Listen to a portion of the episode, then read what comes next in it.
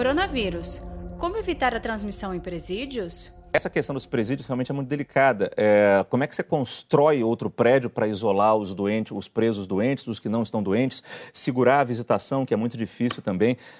Difícil solução esse problema. Muito difícil e a gente tem que considerar que os carcereiros, o time que está do lado de lá, também está em contato com eles e esses transitam na rua, esses vão para suas casas. E trazem a doença. E podem trazer a doença também. Então, realmente é bastante difícil imaginar um isolamento dentro de um local como esse. É a mesma situação, e até desculpa comparar, com, com os idosos nos asilos, nas instituições de longa permanência de idosos.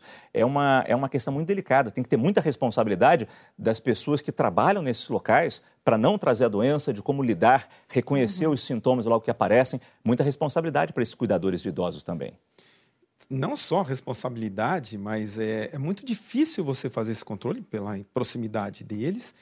E falta de equipamento, falta de treinamento. Acho que falta muita gente ser melhor treinada em relação a isso, de reconhecer a doença e tudo mais. Saiba mais em g1.com.br/barra coronavírus.